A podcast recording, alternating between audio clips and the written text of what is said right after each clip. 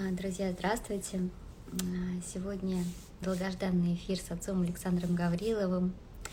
Ради эфиров с отцом Гавриловым, а, Александром, с отцом Александром Гавриловым я готова отказаться от сна, от еды, вообще от всего, потому что каждый эфир с ним приносит очень много духовной пользы лично мне, и я уверена, что каждому из вас, и я вижу, какие вы присылаете потом мне отзывы, спасибо вам большое, спасибо, что присоединяетесь к нам. И сегодня будет особенно важная тема о страдании. Мы поговорим с отцом Александром. А, присоединяю батюшку.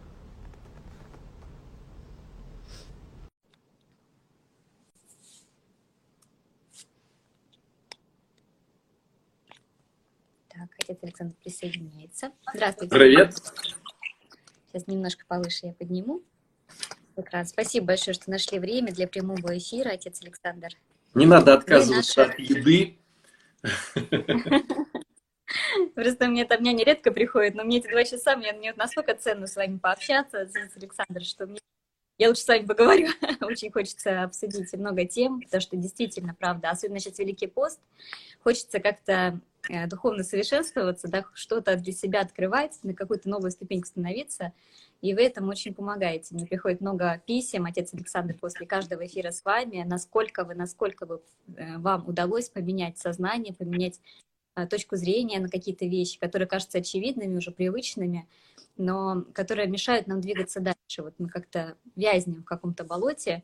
И, знаете, очень большой отклик э, получил мой последний пост, где я сделала ссылку на вас и рассказала наш с вами вот недавний диалог, о том, что выгодно страдать.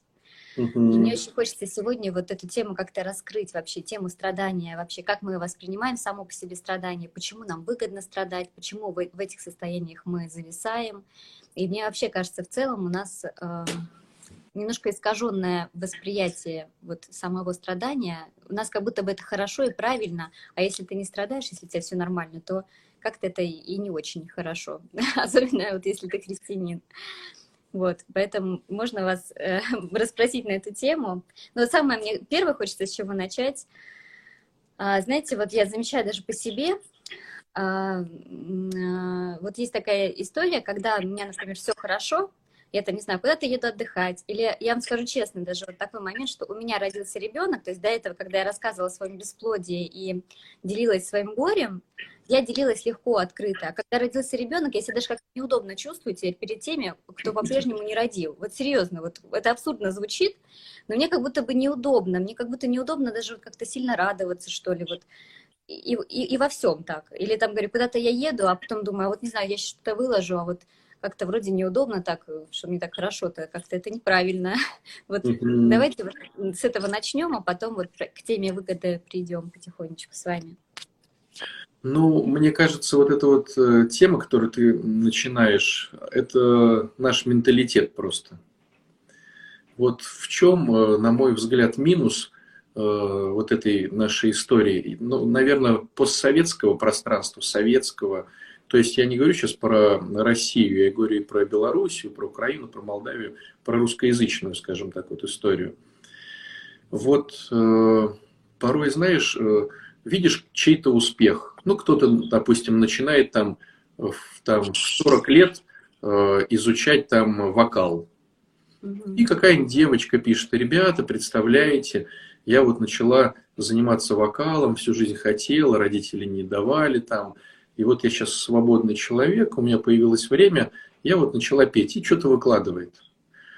И смотришь, ну так с, с радостью, о, как здорово, надо же, человек преодолел там эти все стесняловки, начинает петь, смотришь на комментарии, а там на 300 комментариев, ну, дай бог, 3 молочина, все классно. 297 это э, дура, куда можно лезть, косишь под Бузову, и вот такой вот, ну, прямо идет негатив-негатив. Думаешь, надо же, как вот люди воспринимают. Смотришь другого кого-то. Э, и вот везде то же самое. То есть за успехи э, никто не радеет, никто не поддерживает, никто не, э, ну как-то вообще. А, а вот э, где-то, как ты говоришь, где у кого-то горе, ну вроде как бы поддерживают. То есть наш менталитет, к сожалению, такого плана, что мы э, вечно ищем повод где-то по осуждать, где-то вот по как-то вот, э, не дай бог сейчас будет написано, батюшка купил новую машину. Но это будет вообще там... Да, да, не дай бог, отец Александр купил новую машину. Он купить новую машину, да. Вот, не дай бог, да, не дай бог, кто-то там кого-то родил, понимаешь, вот, ничего себе. И вот у тебя почему так складывается? Потому что ты блогер, и ты видишь вот как бы общую картину, когда люди не радуются за радости других, а начинают вот прямо такие, ну, издевательски все это самое. И а так как у тебя эта картина складывается, у тебя, на мой взгляд, уже и понимание, что расскажу о какой-то хорошести своей. Куда-то я поехала, где-то у меня получилось там вот отдохнуть, э, ребеночек родился, там вот э, муж купил там красивое колье, ну, допустим. И будет понимание, что сейчас на, значит, 90% это будет какая-то вот грустите, там, значит, это, знаешь, у меня был такой момент интересный, ну, не, не с машиной связанный, с часами. Э, получилось так, что э, значит, звонит женщина и говорит, я хочу с вами встретиться. Я говорю, слушайте, ну, как бы, у меня тут куча дел. Она говорит, слушайте, я приехала из Москвы, вот очень хочу, вот прям вот мега хочу. Э, и вот я вот приехал прямо из Москвы, вот мне только до вас доехать, вас обнять и уехать. Я говорю, ну хорошо, вот я буду там-то, там-то. Приезжает женщина, и говорит, вы знаете, вот у меня дочка там, я уже не помню, то ли три года у нее трезвости. Вот, и я вот приехал вас лично отблагодарить. Называет мне, я не помню эту, эту девочку, ну, народу много проходит. Вот. Ну, то есть я не вспомнил ее. Но мама говорит, вот, я вот вас помню, вот мы там, то есть все там пятое, десятое, задавали вам вопросы. И дает мне, э, всучает мне этот самый пакет ну, типа, вот как знак благодарности вам пакет. Ну, я говорю, ну, спасибо, там обнял ее на заднее сиденье, кинул. Езжу целый день, короче. И вот вечер, жду там кого-то уже. Жду, жду, человек не приходит. Э, я вспоминаю, что есть пакет на заднем сиденье. Э, думаю, дай посмотреть, что там. Открываю, а там часы Rolex. Вот, да. Возил, короче, кто-то так и разбил бы машину, знаешь. То есть, вот женщина, Э, за три года э, чистоты своей дочери решила так отблагодарить. Я сделал пост э, в инсте. Говорю, ребят, представляете, вот подарили роликсы. Короче, слушай, ну то, что типа отдайте срочно бедным детям, это были самые мягкие 80%, там 90%, да как вы смеете, да вы что, будете теперь в них ходить, да то, ну то есть ни у кого не было темы, как здорово, что человек отблагодарил. У всех была тема, куда деть теперь эти часы. Понимаешь? И вот эта вот вся история, к сожалению, наша, она вот такого плана. Почему? Ну, я как бы, наверное, знаешь, как скажу, как от этого избавиться? Потому что раз это есть в нашем менталитете, наверняка это есть и в каждом из нас. А, вот как я избавляюсь, вернее, скажем так, как я рекомендую, и действительно это срабатывает. Вот когда мы начинаем любую молитву, мы говорим такую фразу, которую почти не замечаем. Мы говорим «Во имя Отца и Сына и Святого Духа». То есть любая молитва, утренняя, вечерняя, она как говорит «Во имя Отца и Сына и Святого Духа, слава тебе, А человек говорит «Стой, стой, стой». А вот о чем ты сейчас сказал? Он, о чем я сказал? Я говорю, ну ты сейчас, что первое сказал? Он говорит, во имя Отца и Сына и Святого Духа. Я говорю, что это значит? Он говорит, я не знаю, что это значит. Но по большому счету, э, это что? Я хочу вот этот день провести во имя Отца, во имя Сына и во имя Святого Духа. Тогда я его спрашиваю, ну, да, через долгие размышления, а что значит провести день во имя Отца? Или Сына там, допустим, да, и получается, что во имя Отца – это значит быть похожим на отца. Каким? Э, любящим. Э, отец же любовь. А что такое любовь, как по апостолу Павлу? Любовь долготерпит, э, любовь милосердствует, не завидует, не ищет своего. То есть получается, что я настраиваю свой день сегодня не завидовать, чтобы подражать отцу, не искать своего. И, в общем, да. Потом я его спрашиваю, а что значит во имя сына? Но сын пришел рассказать про отца. Стало быть, в сегодняшнем дне было бы здорово вкрапить э, какие-то моменты, рассказать кому-то про отца, как Христос. Может быть, рассказать, а может быть, делами рассказать какими-то, да. То есть вот я сегодня, будет у меня полчаса, может быть, я куплю каких-то там, я не знаю, там ягод и подарю там вот э, этим людям. Э, и как бы расскажу про отца, про любовь расскажу, да, в этом мире. А вот что значит во имя, э, во имя это самое, Святого Духа? Святой Дух, Он наполняющий, Он оживляющий, Он животворящий. Вот мне кажется, говоря современным языком, э, это разговор о мотивации. Чтобы человек, мы же все не выбираем жизнь. Мы живем как такие вот унылые какашки, которые вот все не так. Э, президент не тот, патриарх не тот, этот несет, э, муж не этот, этот не этот. То есть мы такие вот обрюкшие обвинители всех в своей несчастности. А если христианин будет рассказывать о том, что жизнь это прекрасно, потому что это творение Божие, которое нам дано просто так, как дар, рассказывать, показывать про это, поддерживать тех людей, которые Э, хоть немножечко вышли из болота и высунули свой нос в сторону радости жизни. Вот это будет как раз-таки разговор про во имя Святого Духа. То есть, если я вижу девочку, которая начала в 50 лет петь, если я хочу провести день во имя Отца и Сына и Святого Духа, я скажу, молочина, ты начинаешь жить, у тебя все классно получается, давай дерзай, я тебя поддержу, что тебе нужно, чтобы я тебе помог там. Вот тогда, если я буду встречать людей, которым я хочу показать радость жизни, волей-неволей я как бы становлюсь мотиватором этой жизни. И у меня коммент пойдет по-другому. Я поставлю сердечки, я поблагодарю, я скажу, ребята, смотрите, подписывайтесь на человека, он начал петь, давайте ему поаплодируем.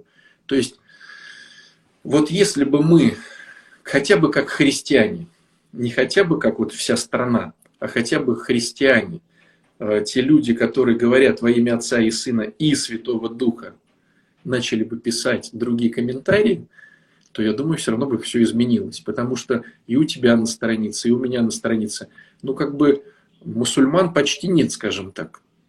И нету атеистов почти. Но в основном наша публика это все-таки, как нам хотелось бы верить, все-таки христиане, но которые пишут такие вещи, то есть они сами тонут э, в болоте своей ненависти к жизни. И всех, кто пытается хоть немножечко попутешествовать, там э, что-то подзаработать, где-то начать э, свои таланты проявлять, сразу же их начинают христиане, сразу же их начинают давить. Ужасная картина.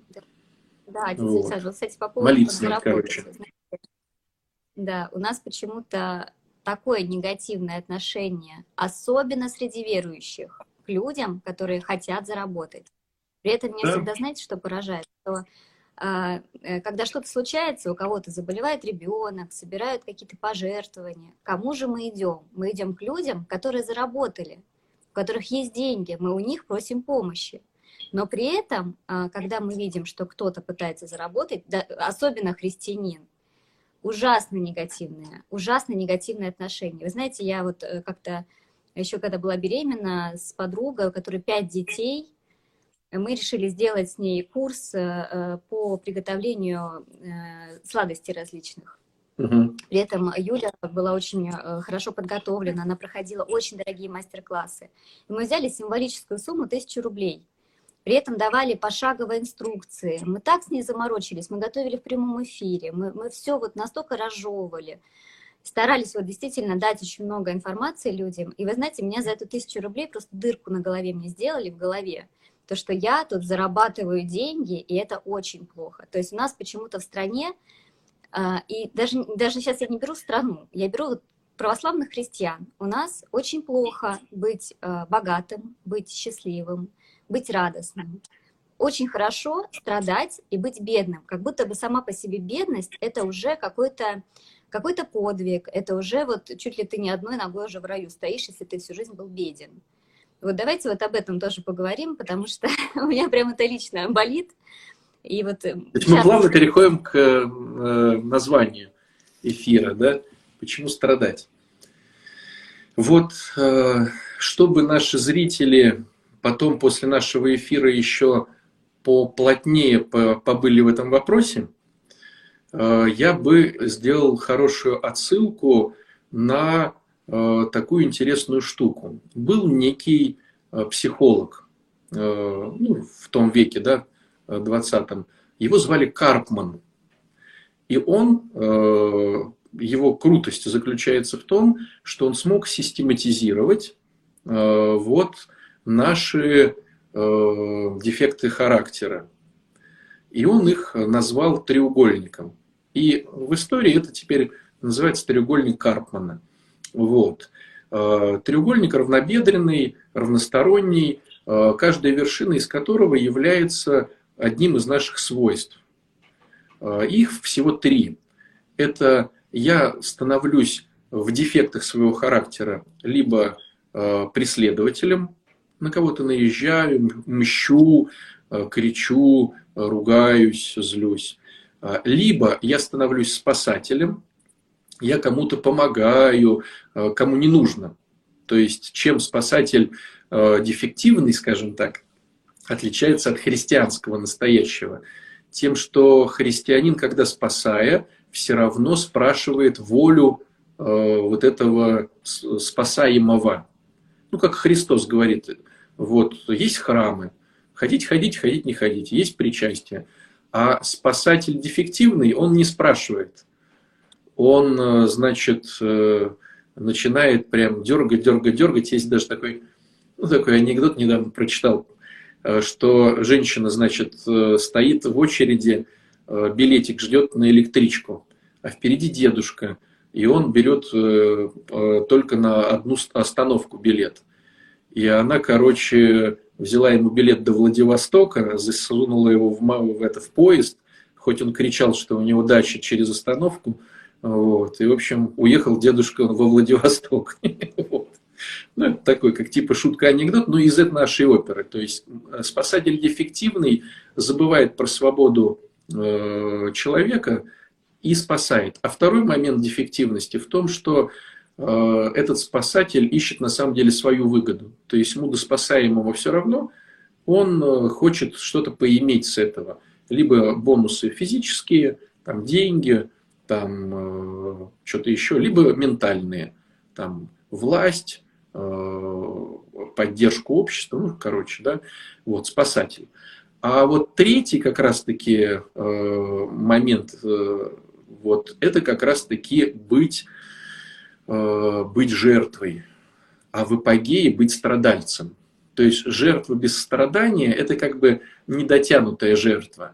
А вот жертва, которая прям страдает, которая прям вот-вот, это вот прям то, что нужно. И в чем как бы идея, почему вот у многих это получается? Все дело в том, что этот момент всех трех э, дефектов может происходить только в момент выживания.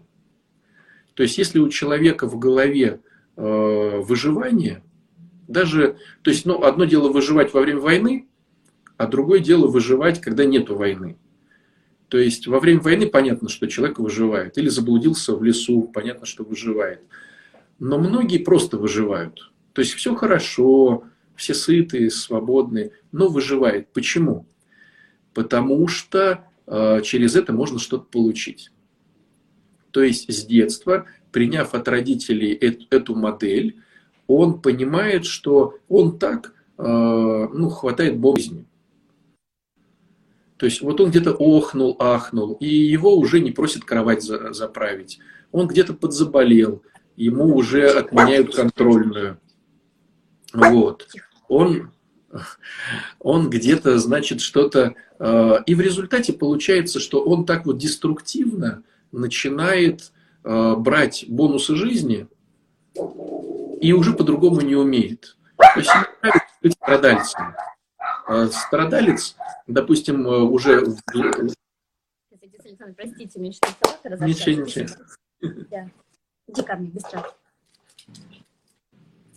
Вот, то есть получается, что, э, допустим, уже взрослый человек, он на работе плохо работает, но всем показывает, что там вот у него плохо все в жизни. И как бы скачуха такая от начальства. Он не отдает денег, хотя может их отдать и потратил их на что-то другое. Но э, люди говорят, ну ладно, ведь он же такой вот сирота казанская. И вот этих бонусов очень много. Человек с детства входит в эту роль, и получается, что по-другому он не умеет. Он не может просто попросить. Допустим, он не может просто сказать, слушайте, э, можно мне вот это? Ему нужно проманипулировать. Ох, ах, вот ох. А когда он вошел в роль, он везде такой. Он и комментарии такие пишет. Он и с людьми, с родственниками так разговаривает. Он и к, э, там, к другим людям так относится. И самое печальное, он также относится к себе. То есть он уже поверил в том, что он страдалец, э, согнулся, несет груз э, земных проблем на себе, хотя его никто не просил об этом. И вот он все страдает, охает, ахает. Этих людей очень быстро можно вычислить они вот прям на лицо страдальцы. Они грустные, они вот, э, вот такие, а чего радоваться-то? А что ты такой грустный? А чего радоваться-то? А чего радоваться-то? Ведь такая жизнь же тяжелая. И рассказывает тебе, что тяжелая жизнь. Вот. И он рассказывает-то классно. То есть эти люди, которые с детства уже, к сожалению, вошли в эту деструкцию, прям слушаешь и думаешь, ничего себе, вот это вот они, вот эти вот. А здесь получается какая хитрость, почему это наша публика. Потому что страдальцы очень хорошо притягивают спасателей. То есть э, страдалец не может жить без спасателя, а спасатель не может жить без страдальца. А вот христианство – это что-то похожее на спасательство. И получается, что многие, приходя в христианство, думают, что они становятся христианами, хотя на самом деле они становятся спасателями не христианскими, а вот деструктивными. То есть, да я просто так помогаю своему мужу, там, то-то, то-то, да я просто так, а на самом деле там эгоизм, там э, нечестности, а, а с виду-то вроде как бы все красиво, я христианин. То есть очень много в храмах людей, которые не хотят идти за Христом, а хотят через бонусы религии вытащить какие-то для себя э, плюсики. И поэтому интеграция очень хорошая. Да я просто так, да я вот здесь э, вот это, да я вот здесь то. И эти люди, э, которые вот э, такие имеют деструкцию, притягивают тех людей, и в результате получается такой компот. Вот. А порой э, бывает даже такая ситуация, что человек хронически страдалец – а потом иногда хоп, он вроде спасатель. Немножечко поиграл в спасателя, опять перешел в страдальцы. Потом поиграл в преследователя. Ну, вот, допустим, если у нас сейчас э, в интервьюшках, да, вот в комментах появится э, такой страдалец, он может переключиться в роль спас... Э, преследователя и сказать, да что вы говорите, да как вы смеете, да вы еще батюшка называетесь. То есть он, этот человек, перешел в роль преследователя.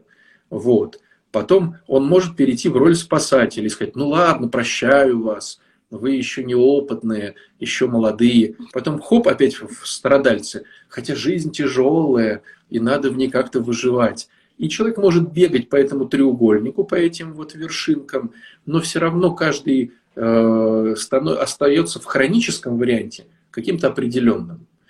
Просто в храме очень редко и у христиан встретишь преследователей. Они есть, конечно. Но если вот говорим про классику, все-таки основную массу делят э, спасатели и страдальцы. Вот. Э, и вот эти страдальцы, они, конечно, их много. И мы их встречаем. Вот. Да, знаете, я скажу честно, отец Александр, когда начала вести блог и общаться с большим количеством верующих людей, я поняла, вот сейчас не побоюсь этого слова, что, ну, не знаю, процентов 80 просто необходимо, необходима психологическая помощь. и что православная религия, она очень хорошо легла на наши неврозы, которые есть и, и ментально, которые мы вот в себе взращиваем, и, и просто вот у каждого свое что-то. И вот особенно, знаете, э, часто выхватывают цитаты святых отцов, и очень хорошо вот так вот, вот прям применяют в своей жизни на вот эту схему, как вы сказали, да, там, э, жертва и спасатель. Вот даже сейчас в комментариях женщина пишет, да, так святые говорят, что нищета, молчание и скорби помогают спастись. И вот, вот давайте вот об этом немножко еще тоже, потому что действительно мы у святых отцов находим такие вещи, да, там и про скорби, еще что-то. Вот давайте поговорим, о каких скорбях говорят святые, что они имеют в виду, когда так пишут что скорбями... Ну, э, видишь, Яночка, на самом деле так, это не особо корректно, потому что что они имеют в виду, мы спросим у них потом сами. Вот, если Господь нам эту встречу э, удостоит. Вот. Можно догадываться, да, о чем говорят святые отцы. Э, на мой взгляд, на мой взгляд, первый момент, который очень важно понимать, ну вот я вот читаю Евангелие, допустим, да, мне надо понимать о том, что я все равно буду выхватывать только нужное для себя. Вот если мы берем, допустим, протестантов, э, у которых тот же евангельский текст, что и у нас, да, у православных.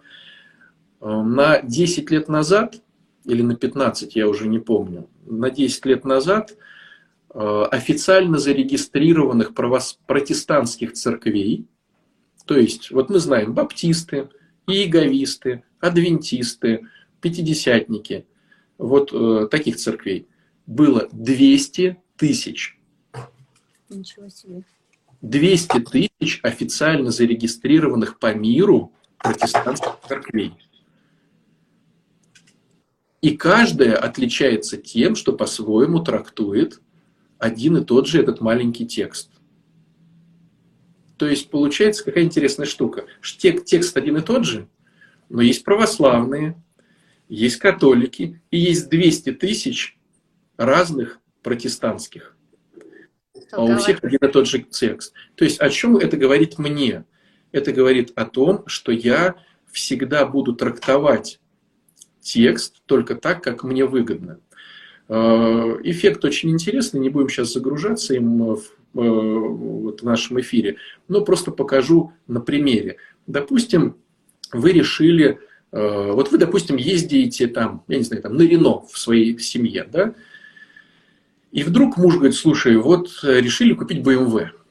Вот BMW, вот как ты думаешь, какого цвета купить? Вот, и показываете, заводите тебя в салон, ты смотришь, надо же, вот интересная BMW. А хочу красненькую. И вот вы начинаете думать, как взять там деньги, как там что, получится ли кредиты, не кредиты, или так деньгами. Ну, короче, начинаете про это думать. И оказывается, что постепенно ты ж, о, такая же проехала машина, о, опять такая же, о, такая же. То есть из всего потока машин, которые будут идти, ты будешь видеть только ту машину, которая сейчас для тебя э, приобрела какую-то важность. Либо друзья купили, либо родители, либо там вы. То есть поток едет, а ты видишь только одну машину. Ты говоришь, надо же, я даже никогда не знала. Вот у меня такой был момент, я себе как-то одну машину покупал, я прихожу в салон, и там коричневый цвет, а я никогда его не видел даже. Я так стою и думаю, а она просто одна была в салоне, именно вот то, что мне надо было на 7, как бы 7 мест, дети, дети чтобы там в, в, это, в багажнике сидели. Вот. То есть нужная машина есть, но она коричневая. И я такой думаю, а хорошо-то или плохо? Я не знаю этого цвета, я его не видел. И я так думаю, будет ли это позорно, не позорно, правильно, неправильно. Вот. И что ты представляешь? Я вот потом ездил одни коричневые машины. Я думаю, ну как, я такого цвета не видел ни разу. А теперь одни такие машины, причем есть просто коричневые, а есть именно мои коричневые машины. И их полно. То есть, о чем это говорит? Когда мне важно пожертвить, я буду видеть в тексте оправдание жертвяка. Если мне важно сейчас наказать своего ребенка, я буду в тексте видеть э, какие-то цитаты про наказание ребенка. И буду это оправдывать. Если мне хочется уйти от своей жены, я найду в священ... а в Евангелии не найду, так в Библии найду. То, как типа вот э, нужно от нее уходить. Если мне нужно найти себе любовницу, я найду... Ну, короче, мозг настолько извращен, что я найду э, что-то и подтяну э, каких-то идей к этой фразе, к сожалению. Поэтому, э, чтобы убежать от этого да, варианта, мы все-таки читаем святых отцов. Да? Не сами размышляем над тексте, но читаем святых отцов. Но сложность заключается в том, что когда мы читаем святых отцов, мы их тоже можем интерпретировать. Поэтому классно, когда мы слышим чье-то мнение о интерпретации святых отцов. Ну, допустим, вот э, покойного отца Дмитрия, да, Смирнова. То есть, если я его уважаю, э, я могу послушать его комментарий на комментарии святых отцов. Понимаешь, да? Или, допустим, Андрей Ткачев, там, да, вот я уважаю батюшку, да, я, я вот, а, а отец Андрей как-то по-другому комментирует. Ну, то есть, все-таки нужны какие-то фильтры. Почему нам нужны духовники? Потому что я себе как э, нафантазировал, начитался святых отцов, да, накомментировал их в своей голове. Прихожу к духовнику, он говорит, постой. А вот с другой стороны, этот же, духов, этот же святой отец пишет вот эти вещи. А вот с другой стороны, он пишет и вот такие вещи. Причем, допустим, если мы берем э, даже такой момент, что один и тот же святой мог писать две противоположные вещи. Вот если, допустим, взять Иоанна Златоуста, у него написано и что брак – это плохо, и что брак – это божественно. Как так? А просто надо посмотреть даты. То есть, скажем так, грубо, в начале своей карьеры Ян Златоуст говорил, что брак – это плохо. А к э, маститой старости говорил, что брак – это уже ну, святость. То есть, даже такие бывают нюансы. Поэтому все-таки нужны фильтры, которые помогают мне отсеивать свою глупость. Э, читаем Евангелие, смотрим комментарии святых отцов, смотрим мудрых батюшек, которые нам нравятся, и спрашиваем духовника. И вот эти вот сита помогают нам убрать какие-то ну, препоны, которые мозг вечно хитрит. Вот. А, то... Что ты говоришь? Да, да, говори. Да, я вот то, что касается, да. Э, то, что касается именно э, вот про скорби. Это моя точка зрения, да, если зрителям будет интересно. Вот э, как я это вижу, опять же, с прискорбием, э, читаю про скорби. Вот как я это вижу, даже на своих детях. Вот я говорю, вы понимаете, детишки, что я же вам только добра желаю. Вот я желаю вам только добра. Понимаем. Я говорю, слушай, ну не делай так, пожалуйста. Вот не делай так хоп, и все равно делает. Ну вот, допустим, да, вот простой у меня сейчас пример в семье. А, товарищу 18 лет, а, вот, я не знаю, в какой институт я хочу поступать, я ничего не определился. Я говорю, слушай, ты поступи в какой-то самый, вот, который тебе меньше всего, но ты будешь взрослеть, инфантильность будет уменьшаться, а, ты будешь что-то. Нет, не хочу, пойду в армию. Я говорю, слушай, я служил в армии, классно идти в армию постарше, когда там 22, 25, ну, когда ты уже сформированная личность. Э, в общем, не послушался, э, поехал в армию, и первое, что он сказал через три дня, еще так удачно получается, что э, в том году, прям в декабре, то есть 4 там, месяца, 5 назад, раз, что военнослужащий может иметь телефоны. Звонит мой отрок через телефон и говорит, папа, ты знаешь, это самая большая ошибка, где я тебя не послушался. Я говорю, ну, дружище, теперь у тебя годик побыть в этом. вот. То есть через скорбь армии он понимает э, какие-то вещи. И это сплошь и рядом у каждого из наших зрителей. То есть, ну почему ты не можешь просто через радость понять какие-то вещи? Нет, мы такие испорченные первородным грехом натуры, что мы, к сожалению, можем стать лучше, э, чище и красивее и приблизиться к Богу только через скорби. Как это не скорбно? И спрашиваешь человека, а что ты не можешь через радость? Почему ты в храм не идешь, когда ты купил квартиру? Почему ты в храм идешь, когда ты, у тебя отняли квартиру? Вот почему? Почему ты не идешь в храм, когда ты э, значит, э, там женилась? Почему ты идешь в храм, когда, ты, э, когда он начинает гулять где-то? Вот почему через скорби мы к Богу притягиваемся? Хотя по нормальному, по логичному, по, ну как бы, да, вот э, есть радость, так беги в храм и радуйся. Говори, Господи, спасибо тебе, что такая радость. Нет, мы становимся чище, лучше и приближаемся к Богу, к сожалению, через скорбь. Отец Александр, а вот э, что бы вы сказали нашим зрителям, которые, вы знаете, э, я сама была в такой ситуации, когда ты начинаешь а, жаловаться там, на то, что у меня плохая работа, там мало платят мне, все время не хватает денег, э, там, не знаю, я долго живу там с алкоголиком, например, да, там, или да. еще то здесь какая-то проблема, скорбное, тяжелое обстоятельство, которое длятся долгое время, но человек в них пребывает и как бы не ничего не предпринимает, чтобы от нее отойти, избавиться от этой проблемы, разрешиться. И э, даже больше того, он как-то себя оправдывает, почему он в этом находится, и говорит, ну, значит, такая воля Божья обо мне, значит, вот мне надо вот в этом быть, и, и вот через это я спасусь, может быть, вот как-то вот, что, что вы скажете? Ну, я бы хотел для наших зрителей сначала сделать статистику. Э, статистика удручающая – она говорит о том, эта статистика, что если мы берем любую проблематику, любую проблематику, допустим, человек говорит, у меня избыток веса, или берем другую выборку, «Э, у меня нету работы, или там у меня муж алкоголик, ну неважно, любо, берем любую выборку с любой проблематикой. Статистика говорит о том, что только 30% чего-то начинают суетиться. 70% просто остаются в разговоре. Да, вот я жирный. Э, да, у меня нет работы. Да, я живу с алкоголиком. Да, у меня там то-то. 70% только говорят. 30% которые что-то делают. Что-то делают. А получается у от 3 до 5%.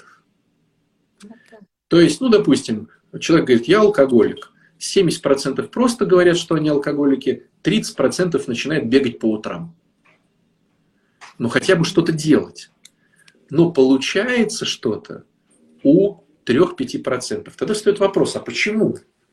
То есть, если тебе так ненавистна эта ситуация, почему это так происходит? Так вот, опять же, статистика говорит о том, что если человек в любой проблематике пребывает больше 6 месяцев, то ему это выгодно по каким-то причинам. Чем дольше он пребывает в этой проблематике, тем больше становится выгод. То есть, если женщина начинает жить с алкоголиком и живет год, то есть больше 6 месяцев, и не разводится, а говорит, я разведусь, там разведусь, или я найду новую работу, я найду новую работу, я похудею, я похудею, я вставлю зубы, я вставлю зубы. Это говорит о том, что в принципе там, ну, как бы человек колеблется. Но если он 20 лет живет с алкоголиком, там уже столько э, связей, вот этих крючочков, которые э, выгодны ей жить с алкоголиком и алкоголику жить с ней. То есть происходит, может быть, кто-то помнит из биологии такая фраза красивая «симбиоз». Симбиоз – это когда, ну, допустим, на э, дереве береза растет какой-то вот такой нарост. Наросту выгодна береза и березе выгоден нарост. То есть симбиоз – это когда мы привыкли друг к дружке, и нам что-то друг от друга надо, хотя мы несовместимы, но мы нашли классные э, именно какие-то вот выгоды друг от друга. Допустим, да, в варианте алкоголик и э, жена, жене выгодно спасать и не заниматься собой. И, допустим, сложно же идти в спортзал, сложно же делать прическу. А она нашла красивое объяснение, почему она этого не делает. Не потому, что ей сложно, и она лентяй. Она такая, ну, ну просто-напросто женщина, не следящая за собой. Так некрасиво говорить. Она говорит, да вы что? Да я спасаю человека, да я его из грязи. Когда уж мне думать о себе?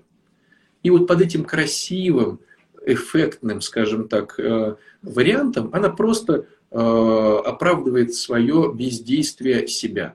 Вот. Алкоголик, в свою очередь, радуется, что за него кто-то ответственный, отдает долги, вытаскивает из бара там ночью, из лужи там замерзший какой-то, прикрывает от начальства, кормит его, вытирает блювотину там ночью натворенную.